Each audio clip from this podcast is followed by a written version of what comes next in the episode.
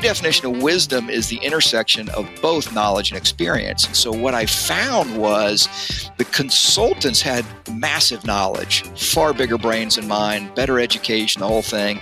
And in my case, paid $6 million a year for that consulting firm deck. And board loved it, great information. The problem is there was no E. And again, I'm not being critical of that. It's a brilliant business model. But for me as a leader, there was no E. There was nobody to tell me, okay, here's all these facts. Now, guess what? I've done this. And if you go down road A, you're going to get run over.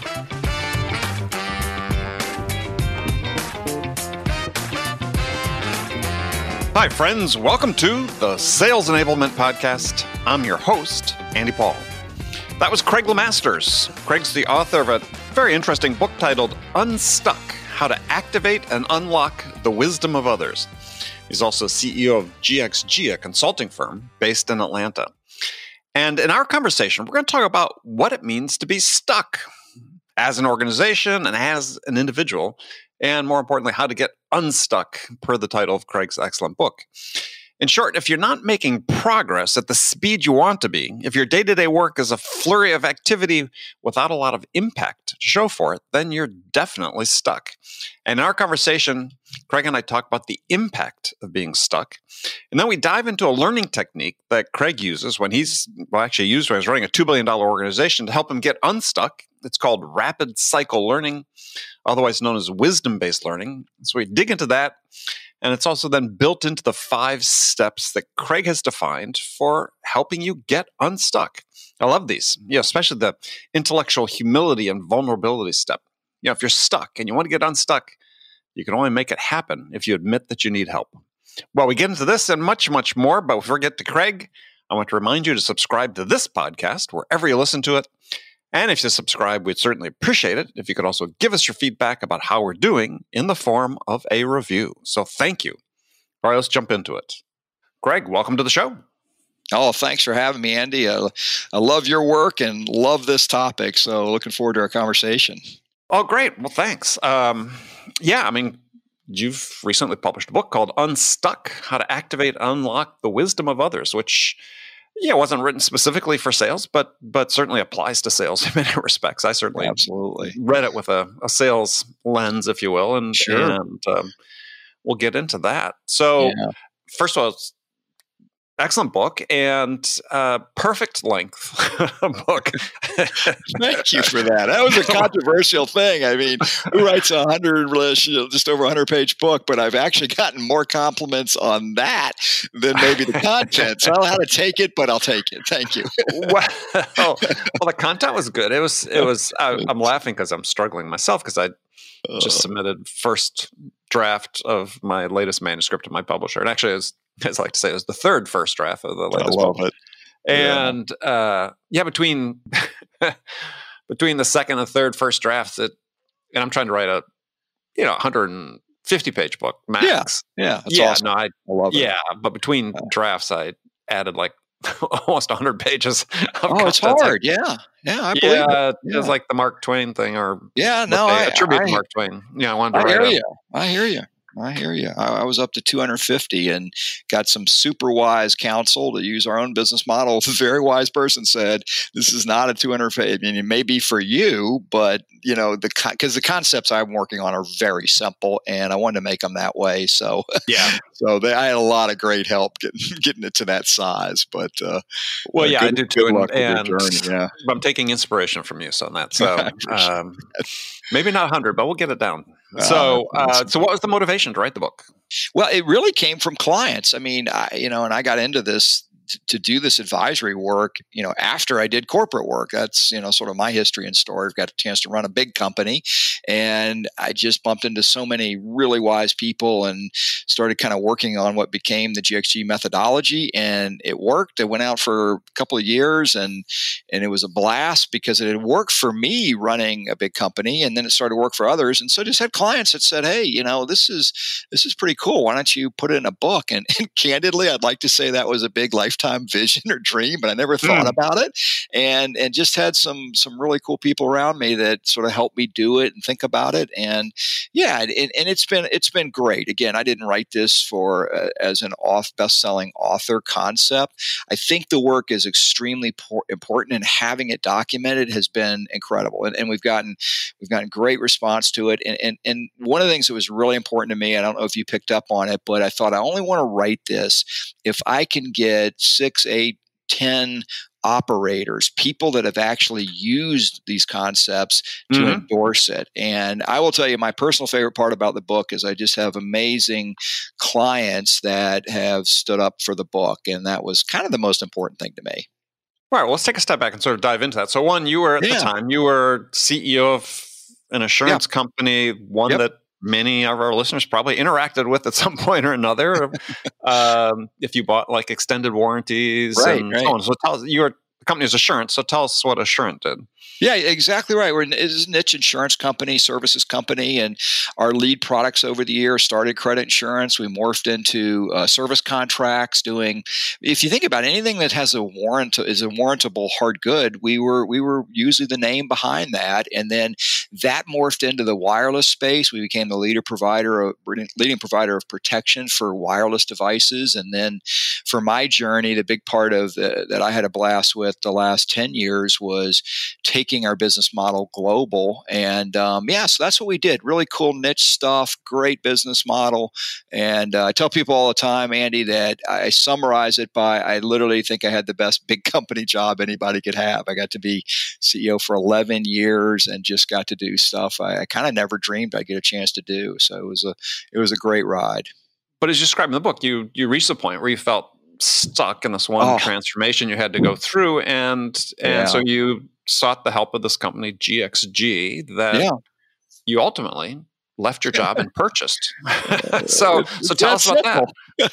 yeah, I, I bumped into this guy and he was a friend, entrepreneur. He had you know started a bunch of different companies so i always enjoyed meeting with him because it was that kind of other side of the brain you know when you're running a big company you get a little fixated internally so i love meeting with him and he he had the original the core of the idea has not changed. We, have morphed the business dramatically of how we execute, but this the, but the idea is really simple, which is wow. And he didn't use the word stuck. That was actually my word early mm-hmm. on. He had a lot of fancy consulting words, and I said, wow. Let me simplify this. I'm stuck on these two things. and I said, if you're telling me you know people that have that have done these things and in my vernacular gotten unstuck and they're willing to come in and sit around a table and help me do that you know i'm all in because I don't have any big, I don't have any more ideas. I mean, I'd play, paid millions of dollars for consulting decks. I had hired different people. I was buying companies, and we were still stuck on these two topics. And I thought, why not try it? And so I did it, and it was a game changer. I'll tell you, Andy, not to be too dramatic, but it changed the way I thought about leaders learning forever. And mm-hmm. so I did it there, and then I started using the techniques, and we actually built the processes because he was early in his company, and so my team sort of helped him build it. And then um, when I told the board that um, uh, when I was going to leave, which my whole idea was great succession plan, I'd really love to leave and go just do different things. Um, I'm healthy and and um, and I'd like to try some things on my own. And literally had it's a true story. I had coffee with this guy Dunkin' Donuts. He called me out of the blue and said, "Hey, you know, we have coffee." The so guy that was the starter, yeah, just yeah, the, the guy that started founder so, of GXG. GXG. So exactly. So we have coffee, and he was trying to figure out how to scale it and you know what to do with it. And I said, "Hey, I love this idea. If you're still you know kind of doing it, um, I love it." And bought the company at Dunkin' Donuts and went home and told my wife I found something to do. So, which she was thrilled about because I was going to say she was probably really happy about that. Yeah, I mean, after after you know 27 years traveling 400,000 miles a year, and you know I'd been around the house for a couple of months, she was thrilled. So yeah, yeah. story. It turned out she liked you traveling all that. Oh, so yeah, yeah. well, so that's that's interesting. So just you know to go back to this this methodology. I mean, you you yeah. said you're a CEO of a big company. You'd spent probably millions of dollars with the traditional big consulting companies as you had Absolutely. But the thing that was sort of the epiphany, if we will, without you know indulging in that necessarily, is that that GXG's MO was what you call this rapid cycle learning was right. I'm gonna um, instead of fancy consultants. I'm going to talk with people that actually have done this job or something right. like this job that we need to accomplish. You call Yeah. them operators. Yeah. And right. that you found that way more cost effective, way more effective, way more cost effective Yeah. than the consultants you've been using before. Yeah, that's a great summary of it. I, I feel now like I could have written the, written the book or have you do it in 12 pages. So this is good.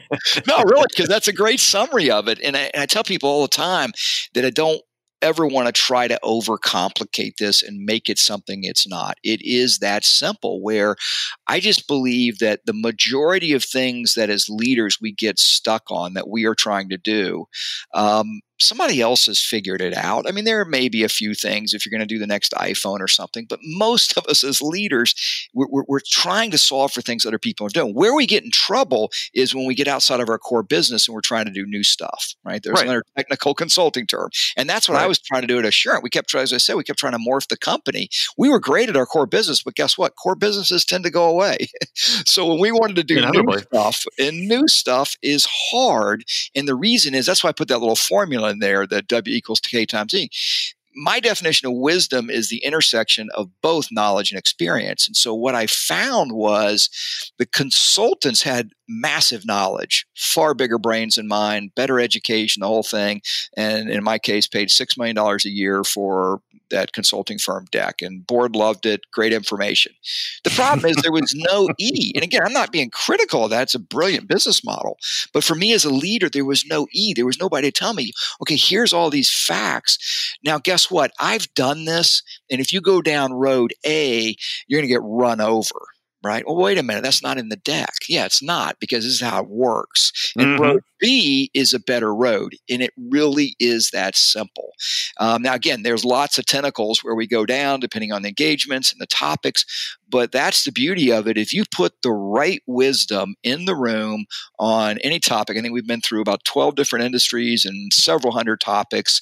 Um, it's it's super fun, Andy, watching that little sort of secret sauce happen, which is people sharing their wisdom for one purpose, and that's getting people unstuck. This is not about all knowing wisdom and pontificating. This is about getting people unstuck, and it's a blast. I'll have to tell you, it, it's I love I- it. It was so helpful for me, and I just love seeing very complex stuck issues get solved. And we trademark rapid cycle learning because this is how we were supposed to learn, I believe, and this moves very quickly. Very quickly. I mean, and you're a perfect example on that with your background and experience and knowledge and sales.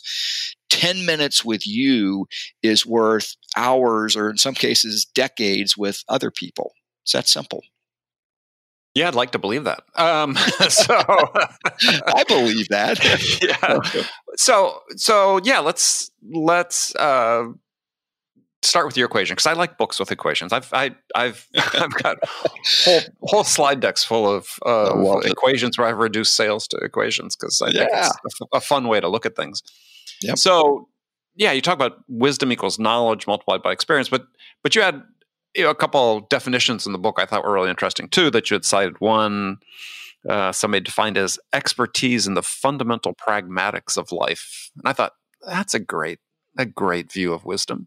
Yeah, yeah, and, that, and I, I love it as well because again, I, I think one of the things, fortunately, early on, somebody taught me is we we tend to overcomplicate a lot of these things in Right. leadership and business in general. Absolutely. And if we really strip it back, there's only a couple things that matter. So I love the whole pragmatic concept, the approach, um, and, and again, finding people that have that specific wisdom, not not other wisdom, and that's just a very practical, sort of pragmatic approach. yeah, I mean, I take a very similar approach in sales. I, I Yeah, I say there are four things you need to know or you need to have in sales, but it's you know the ability to connect, Yeah. curiosity, Yep. uh, understanding, and some level of acumen. Love it. and you don't really need anything else. I mean, I love it. if you can do that, what else is there? I couldn't agree more. And Yeah. um, yeah, well, that no, simplicity, I, think, is is so critical because it's you know we're certainly in an age and and certainly in a lot of segments of the sales world where technology has created this this complexity um, in terms of you know automating processes and what I call sort of the mechanization of of sales. That what we're finding is that yeah, we can do all these things, but it's not making people perform at higher levels. Oh, as no, you would expect I, that. I couldn't agree more. So that addition of technology as it hasn't hasn't helped in the regard that we want, which is sort of true in, across our economy in general. Oh, it, it absolutely is, and, and and now unfortunately, see, because I shared with you before we started, my core background was in sales, so now I'm fixated on your four things, right? Because I mean that it, it, really is. I mean, it, it's so smart because if I think about connecting, and in, in, in my vernacular would be the relationship Yep. part of it, and how I do that. Curiosity is us asking the right questions and Mhm. just questions in general and I've got to dissect all that and synthesize it and actually give something valuable back and do it in a way that's fairly articulate to me as the acumen. And I'm like, that's a very cool way to describe and and and say that's all you need. That's that's I love that. Well, I looked at your equation, wisdom equals knowledge multiplied by experiences. Increasingly, I sort of look at, at not when I hear the word knowledge or see the word knowledge, Yeah. I replace it with understanding. Uh-huh. Because I think that's what you're hiring these operators to do is they understand, not just that they know, but they understand. yeah, I think, that- I think that's right. Yeah, yeah. Because we have a lot of information in the world, but you know, how does it transition from being information to knowledge? Is yes, people understand how the context in which you apply it. Oh yeah, no, and, I, and I, lo- I love that, and I, and I love how people sort of play and massage the formula a little bit because, you know, another way to think about that would be it's this intersection of knowledge and experience that actually creates the understanding, which to me I could even substitute for wisdom. So uh, I love the way we can sort of ebb and flow the formula for what you know feels right in terms of the the language and the meeting, but I don't think the concept changes right Yeah. where it's got to be it's got to be both that's my only point So how do you how do you find in your business these operators Yeah. that that because it seems like that'd be a substantial part of your business. You take on a new It is, client, it's yeah. like yeah, I need to find something that matches up. And it's funny there was there was a or is I guess a, a business that started a startup in New York the in Manhattan that that um was matching in a sales perspective was matching operators sort of using your words. So if you were trying to get into Deloitte, let's say, is they had recruited sort of this roster of people that had been at Deloitte and knew how to navigate Del- Deloitte, and you could sort of hire these people as as sort of your they call it an emissary as your emissary to help you uh, perhaps be more effective selling within that organization.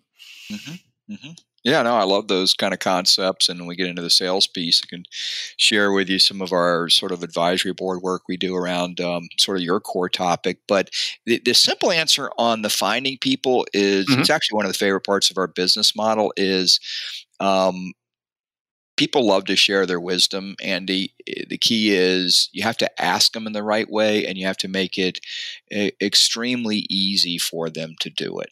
Right? Right. and and it's super rewarding. Um, we have an enormous network now of people that have worked with us that love sharing their wisdom.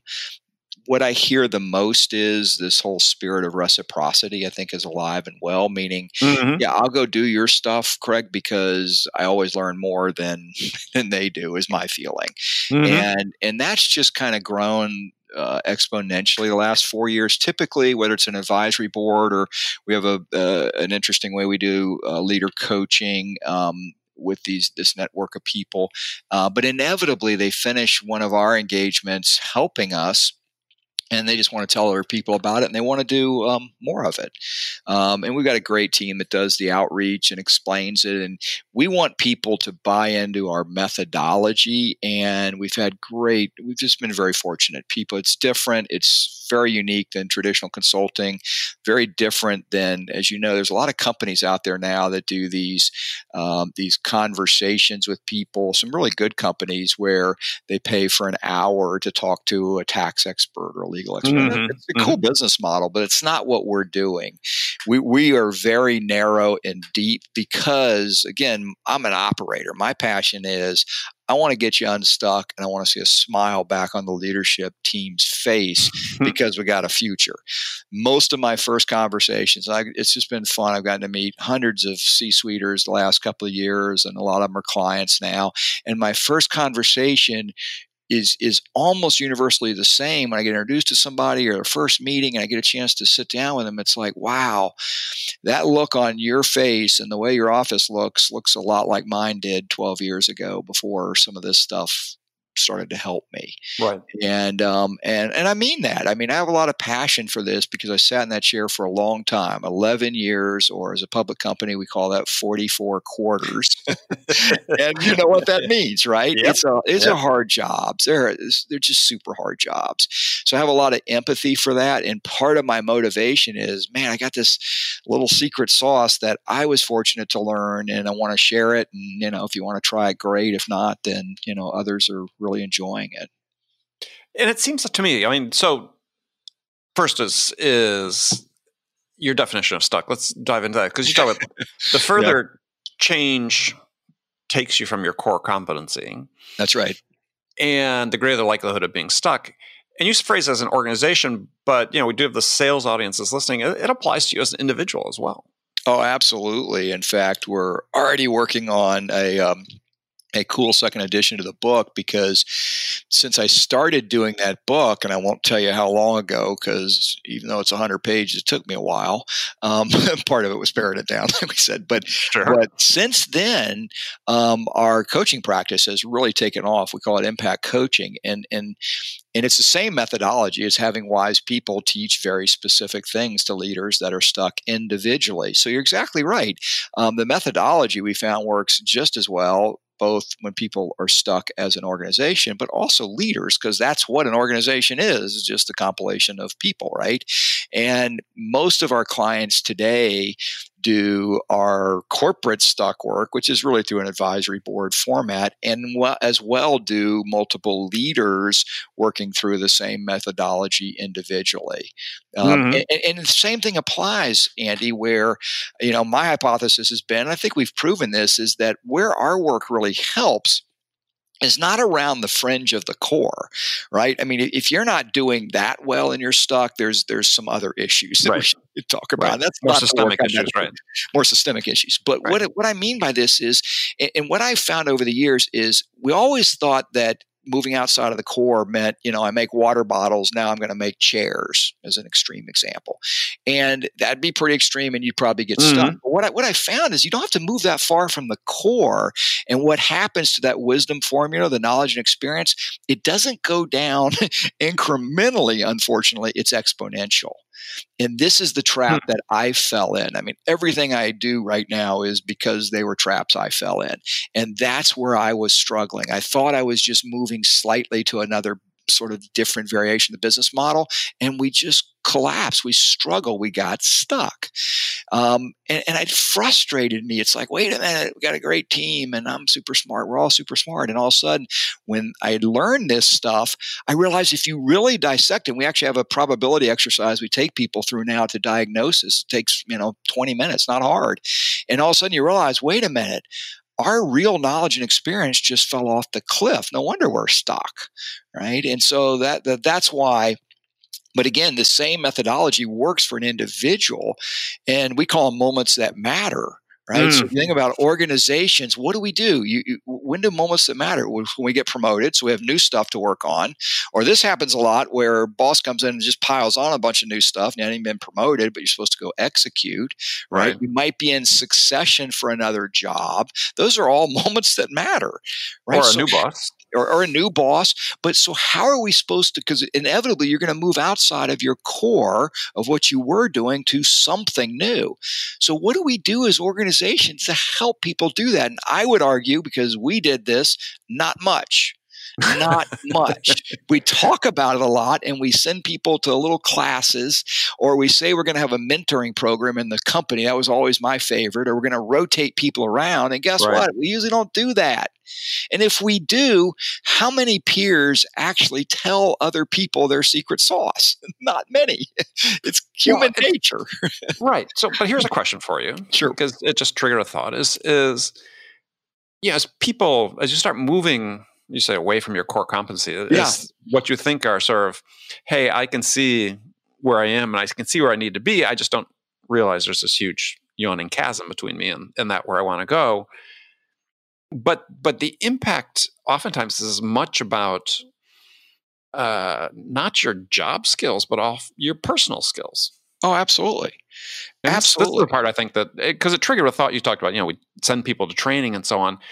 Is I've got this belief that you know every role you know, there's the human element and the the job element right couldn't agree more and as yeah. companies we only train the job element oh and we just sort of more. assume that people know how to do the human part of it which is the foundation right if yeah. you don't have that the rest doesn't really matter as much Oh, I couldn't agree more, Andy. In its simplest form, if you picture sort of an ecosystem, that's what we draw for everybody. So if I put a leader in the middle, and let's just take, we are working, for example, a lot of new CFOs. So we mm-hmm. pluck people in the CFO role, and, and, and I say CFO, CFO and IT, and even sales leaders. We pluck them in there because they were really good at the technical stuff they were doing, right? And now we've put them in this big leadership role. And to your point, that's more. It's not the technical issues. There's certainly they, they know all this stuff, but it's not all of it, but they know most of it. But what's sure. more about are the personal things, which gets into some pretty meaty topics, actually. Mm-hmm. Like, mm-hmm. how is that person going to go create fellowship? Do they even understand right. really what management processes and thoughts as a human being look like? Right? They, and so I just argue that you know, you can go take some classes, but what if I put you in facilitated conversations with people that are great at that? And right. they start to teach you. And again, all I'm doing is saying, hey, I'm going to go back to that. This is not a new concept. This is how education started. I do have that on my side. If you track, track the history of education, how did we learn? Wise person teaching the less wise person, right? And that's all yeah. we're doing in this concept. And it's those what people call, and drives me crazy, these soft skills, right? Well, what does that even mean? Right? I mean, they're just well, they're just skills, right? And a big part of it is the personal part and who we are and how we behave and how we create fellowship and how we lead people. And other people can teach us that. Yeah. What I think to your point about soft skills, yeah, I agree that the terminology really sucks. And it's it's somebody commented on one of my LinkedIn posts in the last week or so is because we had sort of touched on that topic. He was saying, yeah, let's just rename that, right? Because that's foolish. I, I, since I, they're so critical, why don't we call them power skills? I love it. And I would say in the sales world, there's very few things as important to this. So if I'm in oh, a new, if I'm a absolutely. senior salesperson, or particularly I've gotten promoted to sales leadership, I mean, it, and again, you do this full time. I did it because I loved it, even as a CEO. But I can tell you, in the course of what I grew up doing and the tenure that I had as a CEO, there were very specific people that I believed got all of that right. In fact, the four things you just rattled off, which mm-hmm. I love, that mm-hmm. just that just crushed them.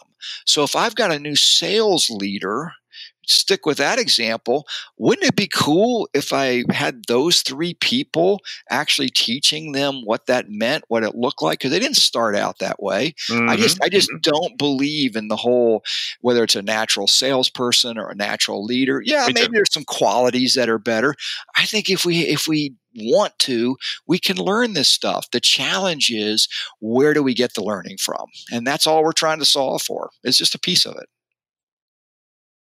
Yeah, and I just think about it in the context of of coaching because you know, there's a huge emphasis yeah. these days sales and coaching and yeah. and of course the problem is that companies don't invest in training their sales leaders how to be coaches but besides that it's it's all good. I agree. Um, but it's it is i could see this being interesting model in sales organizations where they have a roster of people outside the company who could oh, yeah be resources they tap not on a weekly basis necessarily, right? Because yeah. suddenly that relationship changes. Yeah. Uh, but somebody that, yeah, maybe, hey, we'll find somebody for you as a sales manager once a quarter to talk to. somebody that's done yeah. this. Yeah. That's, yeah, they're not going to be holding your feet to the fire every week, but, but that's right. can help you. No, that's exactly right, Andy. And what we try to do, the way our stuff is most effective, we find, is we want to do immersion first. So I love getting a hold of, uh, you know, in your case, sales leaders that are relatively new to the role or they've got new responsibilities or it's gotten mm-hmm. bigger, whatever the moment the matter is. And then do an immersion. Say, okay, and, and it's funny, people can answer this question usually in five minutes. You tell me, not HR, not your boss, but you tell us what are the two or three buckets of wisdom, knowledge, and experience that you would love to have in this newish role as soon as you possibly could. And if you ask that simple question, most people can rattle it off for in, very quickly. And I do it in an ecosystem. So I put them mm-hmm. in the middle circle and say, just draw me three bubbles of that stuff. So we do a bit of an immersion for the first three to six months, which is okay, we're going to go get four or five people that are, are that love this stuff and they want to help people. And we're going to, we're going to facilitate these conversations and immerse you in it. And then what happens from there is exactly what you said. We want people then to to build a network. Most of us, I don't know about you, but coming up in, a, in, in the corporate environment, I never had a network of people that helped me. I had a busy mm. job and I had a network in our little vertical, but they weren't really a network. And so, right. What I get great joy out of, we do the immersion. And then what happens is they naturally select one or two people that are lifetime quite candidly, candidly, usually friends, but certainly mentors. Mentors, and, right? And I, I, get really excited about that because it, it, to me, again, it's just the most effective way to learn, and and and it works. Well, absolutely, absolutely. I, was, I mean, I've done an informal survey on this program, asking guests over mm-hmm. 800 plus episodes about, yeah, well, how did you learn how to sell? Right, right, and and invariably, it comes back to a mentor. Right. Not not not company paid training, you know, none of these things. It's like, yeah, there was just one or two individuals throughout my career, and this is true for me as well, that Absolutely. had outsized impacts in terms of bingo. Yeah. Exposing me to a way of looking at things that I wouldn't have thought of before. That's it, Andy. I mean, you hit the nail on the head again, and and and and and that's why again I don't like to over glamorize our business model because all we try to do then is bring structure and intentionality to that very point. Because you were fortunate, I was fortunate too. My initial mentor was a very heavy, brilliant strategic selling person, right? But not everybody gets that. Or if we do, mm-hmm. we were just lucky. So all we want to do is say, okay, if that's your role and that's what you want to go do, let's be intentional and super structured to bring that to you, right? And and that's that's the fun part to me because once people try that and they realize, wow, first of all, it was easy because somebody else is doing all the work. I just got to jump on Zoom or uh, back when we had face to face meetings, but I just got to jump on Zoom. And in 55 minutes, I get a fire hose that now I can go process and work on and get better. And then we get to do it again. Oh, by the way, with somebody else who's got a slightly different perspective, but just as much yep. wisdom. And that's, yep. that's what we do. I mean, and it's just, it's just so much fun to see people change. And I, I tell people all the time, particularly leaders, and if we get involved in any um, CHRO folks in this. I said, look, th- this this work, what I've seen now after four years and saw at my own company is I, I, want it to move the needle. I talk about needle movers all the time because I don't want to do stuff that's just incremental for individuals, and I only want you to pay us.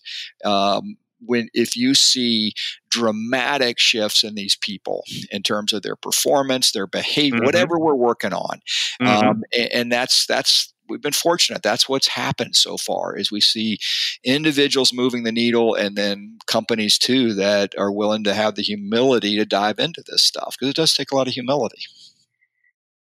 Well, it does. And I mean, you wrote you wrote about humility as one of the yeah, sort of five yeah. steps of uh, how to get unstuck. Yeah, and um, yeah, I mean, I, first of all, I love that. I I sort of I sort of spun that a little differently in my mind because. Sure because absolutely this this idea of of intellectual humility is so crucial because that is the biggest barrier to people learning. Yeah. Right. Is yeah. is you know the if you've read about the Dunning Kruger effect, uh, the study done by the Cornell sociologists that you know most people suffer from this feeling they know more than they actually do, and as a result, absolutely they're not open to learning more. Right. Yeah. Um.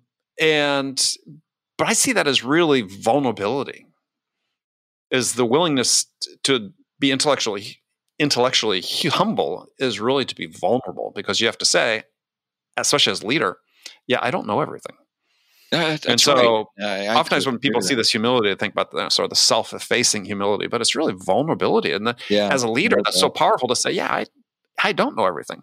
It, it absolutely is. And the, and the only reason I, I sort of double down on it in the book is I kept getting asked, like, uh, particularly people that were sur- super intrigued with our business model and were willing to try it, was, well, what's the number one, what's the number one thing you're looking for, and what's the number one reason this might not work? And all I could come mm. up with is as long as you have real humility, and I love your mm-hmm. vulnerability twist on that, but as long as you have that, we, we've had virtually 100% success.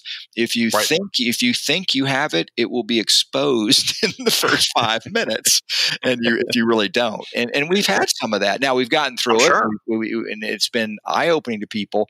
But it's shocking when when people and most people will say they have it, but all of a sudden you get in there and you can see on people's faces that wow, these four people in this room they have a lot more knowledge and experience than me, and I'm going to push back. And fortunately, we've been able to push through that. It doesn't happen a lot. I've actually been quite encouraged that um, I think, particularly now, I, I actually think nothing like a good old pandemic to um, uh, to drive a lot of humility in people if you didn't have it before.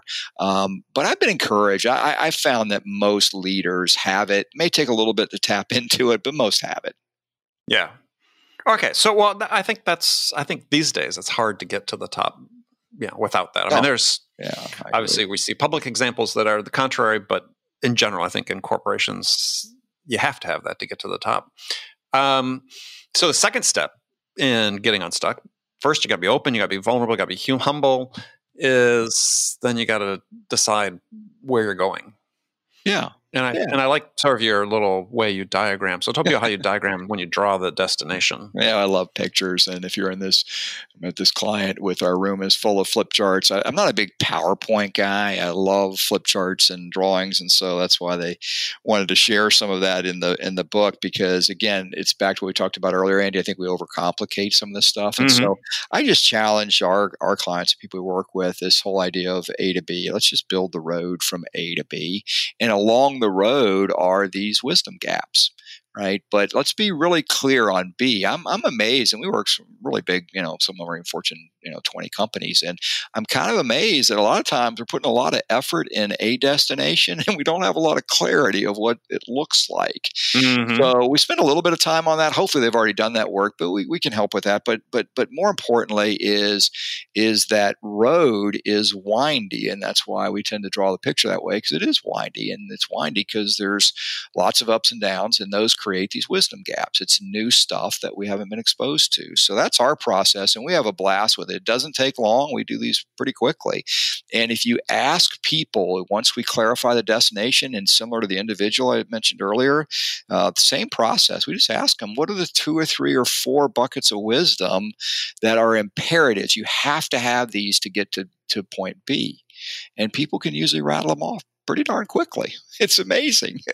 and, well, and the, the, question though is, are they right? Yeah, I, I, I, would say in general, especially if we're with a senior leadership team, I'd say they're pretty accurate because they quickly either get to consensus in a group setting or they realize they don't have consensus on B and they have huge disagreements on what internal wisdom they actually have. Now, some mm-hmm. of those sessions can go on a while because we've got to get to the bottom of that. But you talking about healthy, candid, humble conversations, right? If if if my position is we are amazing at technology and I'm going to check that box because that's not an issue to get to B, and three other senior leaders are going, nope, that's really really wrong, and we're terrible at that. Well, we got to we got to figure that out. And uh, and the way we do it is we actually have people. Uh, that's what that probability game I mentioned. We actually have them score it themselves. They get to grade mm-hmm. themselves, and it's a blast because if you let them do it, they don't really know what we're doing. quite frankly, they're just rattling off our. It doesn't have to be terribly scientific, but it's close enough. It's directionally correct. And like I said, I've been doing this for four years, and the average score, self score, and you know, point B is pretty important. The average self score is usually around 60%. And it's hmm. shocking to teams once we sort of add it up and do the math and we do it live and we're sitting there going, okay, so B is this big old hairy thing that the whole company wants you to get to. How do you feel as a leadership team that your self score is about 60% chance to get there? Right? That's pretty cool. And, um, and it, it, it's kind of a hard thing. Yeah, um, well, it's humbling it's humbling and what people usually want to do is change the my methodology and the score which is kind of funny. And then i just push them that I, I, the question i want to answer is who's walking down the hallway to tell the boss that hey good news we got a 60% chance of getting you to point b? And so it, it's a, it's it's kind of a fun process. It can be hard but the point i'm trying to make to folks is that it's okay. I mean because the question right. really is on that b is that new stuff? So so what i'm trying to make the point of is it's okay. Why would you expect to have all this wisdom in the new stuff, right? So some of the stuff along the way, you're at 80, 90, maybe even 100%, but there's always two or three buckets that you don't have. Well, let's go find it real quick. Wouldn't that feel well, good? And, let's go find it. and, and so for, you know, for people listening to this, you're in sales, you know, as Craig described these wisdom gaps, those are opportunities for you as a salesperson, right? This is this is you know we're only at step two of five, but you know step yeah. one as a seller. If you go into a sales situation thinking that you know you've got a process and every customer is just like every other customer, you're going to be disappointed. and right. so right. you have to have the intellectual humility to understand that that every customer is unique, and then you have to help them understand the destination oh, yeah. of where they're trying to go. That's right. And the problem. There are these wisdom gaps, as you described, that this yeah. is, you know, an iterative process you go through is yeah. your opportunity exists to help them fill those wisdom gaps. Oh, absolutely. And again, I, I, just I can't get. I wrote them down as you're talking, so I can't get out of your four pieces out of my out of my head. I think in ecosystems, right? So if I look at that and go, okay, that is a beautiful. To me, those are buckets of wisdom. So right, to be really good mm-hmm. at that curiosity, understanding, and acumen. To me, that's going to take the combination of knowledge and experience those would be a perfect example. I could draw an ecosystem, and that would, to me, would be my my prototype successful strategic selling person. Okay. And so I would just ask the question of somebody aspiring to be that good of, okay, you're probably partway there, at least on some of these. So, where are the gaps here, right? Mm-hmm. And how would we score ourselves on some of these topics? And, yep. and and and again, I wouldn't expect them to be all of them, and they're going to be at different levels. But the ones that are really really low, let's go find people that can quickly fill the gap for you, and do it through a series of really intense conversations and learning. That's it. Yeah right? And so you're uh, from a sales application, the work you do is a great setup for that conversation. Yeah. Who knew? Okay, so who knew? awesome. yeah. the other steps go super fast, so don't get discouraged. Yeah. You know, this is, so yes. Yeah, step three: smart people ask for what they need. That's that's that's yeah. I mean that this whether you're doing it for your personal development or whether it's your clients asking you. That's right. Uh, they do. I mean, I, I tell sellers all the time is because everybody says, "Oh, you know, people don't have time to talk to salespeople," blah blah blah blah blah, and I'm like, well when you talk to a customer, why do you think they're talking to you? That's right. Well, because it says because they need your help. it's that's that right. simple. It's if they that, didn't need your help, they wouldn't be talking to you. That, that's right. You get it completely on that. Absolutely. So this is yeah. Hopefully, your buyers are smart people. They're they're asking you for your perspective. Yeah, and if I, you don't I, have a perspective to give, if you've if you're stuck as a seller, in this one model and you don't have the intellectual humility and you haven't identified your gaps, then yeah, maybe you can't help. That, that, that that's you would be in a position to help. That that it, that's exactly right. You would not be in a position to do that. I couldn't agree more. Yeah. And so, step four: thinking outside the building, not outside the box. Um, uh, well, I think this is this is critical. I think that even if you're, if, again, from a sales perspective, even if if your company doesn't uh, provide the resources. You need to go find the resource. Right. There's a uh, an interesting book written recently by a guy named Roger Connors uh, called "Get a Coach, Be a Coach," and saying that yeah, there's an emphasis on coaching, but hey, the way companies do it's not very scalable and maybe insufficient for what you need. You need to go get a coach or get a mentor and build the networks as you talked about. Yeah, yeah, that's right. And, and, and I'm encouraged to hear that because it, it is a challenge. Um, with so many companies and leadership that this is and, and, and one of the reasons that on the coaching piece, that's why we wanted to sort of change the name, change the way people think about it, mm-hmm. because over the years, and I don't know if it's your experience, it took on a very negative connotation. Um, and, well, and, yeah. and, again, we, we did this in my own company. It's like, okay, well, you know, John or Jane down the hall is kind of messing some stuff up. Let's go get him a coach.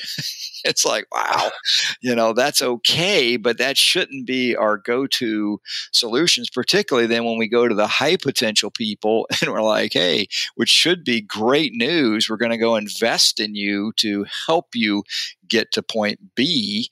Uh, and so that's what, you know, again, I, the paradigm drives me crazy because um, it should be one of the most important you know important and positive things that we can do i believe well unfortunately increasingly in sales, coaching is deal coaching, right? opportunity coaching. Let's look at your pipeline. What do we need to, as opposed to, what do I need to do to help this person become the best version of themselves? Oh, and and that that part increasingly is missing because now that we have the ability and such uh, insight from a data perspective into the active every activity that a seller takes the tendency is to fall back on those those metrics as opposed to the oh, person. Couldn't agree more, and and it drives me a little nutso because we do quite a bit of work around strategic selling, advisory board work, and different parts of the. Because I love strategic selling and sales mm-hmm. process, and, and it's so funny that usually the conversations start with, so the output of this is you're going to teach everybody how to close more business like, hmm. no, I, it's not really what we're talking about here. And again, I go back to your four part model. No, I know I can raise, and whatever your things are, we, we can raise that IQ quickly through our methodology. And if done right, and these are the, in your case, the four right things, or this company's three right things, then yes, by definition, they should be more effective. but I share your frustration when it's, it's, it's this tactical fixation of there's some magic wand that we can wash over a salesperson and they go from 20 to 40% close rate the next day. Super goofy, I think. yeah. Yeah, that's that's a topic you and I can talk about offline. Uh, that, one, that one that one drives me nuts. Um, yeah, I, I, you know, for people listening, I really encourage you to grab the book. Um, yeah, because if you're feeling stuck, it's like a lot of salespeople feel stuck these days. Absolutely. And and part of that is that again is the impact of of embrace of technology is that our processes have become much more compliance oriented, let's say. And and as individuals, it'd be interesting your take on this actually, because you came up through sales, is is there's a lot less autonomy given to sellers these days I don't know if you see that, but oh, you know, part of totally agree. Yeah, and the way you become good is by learning how to do things your way. I believe, and it requires a certain amount of autonomy. And I actually encourage people to um, grab it. Yeah, even if you have to push back on your your boss. I mean, that's how I I came up through sales. Yeah, I had a reputation for never saying yes to anything. you know, the boss said, "I think you should do something this way." Yeah, I'd say, well, let me think about that. Yeah, I love it. And because I knew it was, yeah, I was responsible for the delivering the outcome, and oftentimes it could be great advice, but I wanted to see how it was going to fit in, how I would implement it, and and you know, some bosses just didn't like that. yeah, I had one say to me, "Don't you ever say yes to anything?" no, the answer no, I don't. I love it. But I think we need sellers to embrace that, and I see this. Yeah. The outline of what you've put together in this book is one way to serve. I, think look I at how do you grab autonomy. Yeah, I, th- I, think it is because, and again, I go back to what I started earlier. If uh, in the sales context, if on that topic alone, if that was one of the bubbles that we got to get better at, then having an Andy and two or three other Andys who had the knowledge and experience to help coach and teach through that, you're just going to get there faster. And, and, and that's where you, you mentioned earlier, stuck to me, it stuck doesn't mean that we're not trying and we're not working hard. It means we're not getting there fast enough. So this mm-hmm. whole thing is, is built around not a lack of effort or caring, it's a lack of speed. And this is the dramatic impact is it will help people do exactly what you said much faster. And it's this, there's the power of this other wisdom that does it.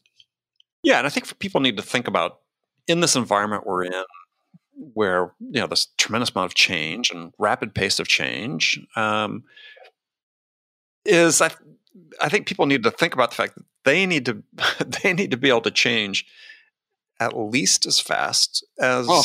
their world is changing right? I mean, Absolutely. you, have to, you sort of have to look at it that way. It's like, I think you're spot yeah, on. If you're in a certain industry and it's changing a certain, you have to change at the same rate of speed. I mean, it's sort of analogous to, you know, as a company, you need to you need to be growing at least as fast as your market's growing, right? It is. Um, yeah, you're spot on, and uh, that's why we do so much technology related work. I mean, we cross the whole board, but if you think about how fast that's changing from a leader perspective, I mean, you know, what happens in AI today is different than yesterday. You can't sure. pause and go to class because time the class is done, it's something different. But we can put you in front of operators that are super wise on today's news, and it is mm-hmm. that same in sales. I mean, the techniques, the opportunities opportunities to me in sales have never been better. I think high quality strategic salespeople um, have an incredible future for that very reason because a lot is changing and a lot of tools have changed and a lot of methodologies. Goes back to the four things that you, yeah. you preach about, but the how to on a lot of those and ways to do it, there's wonderful people out there that can help with that. Yeah.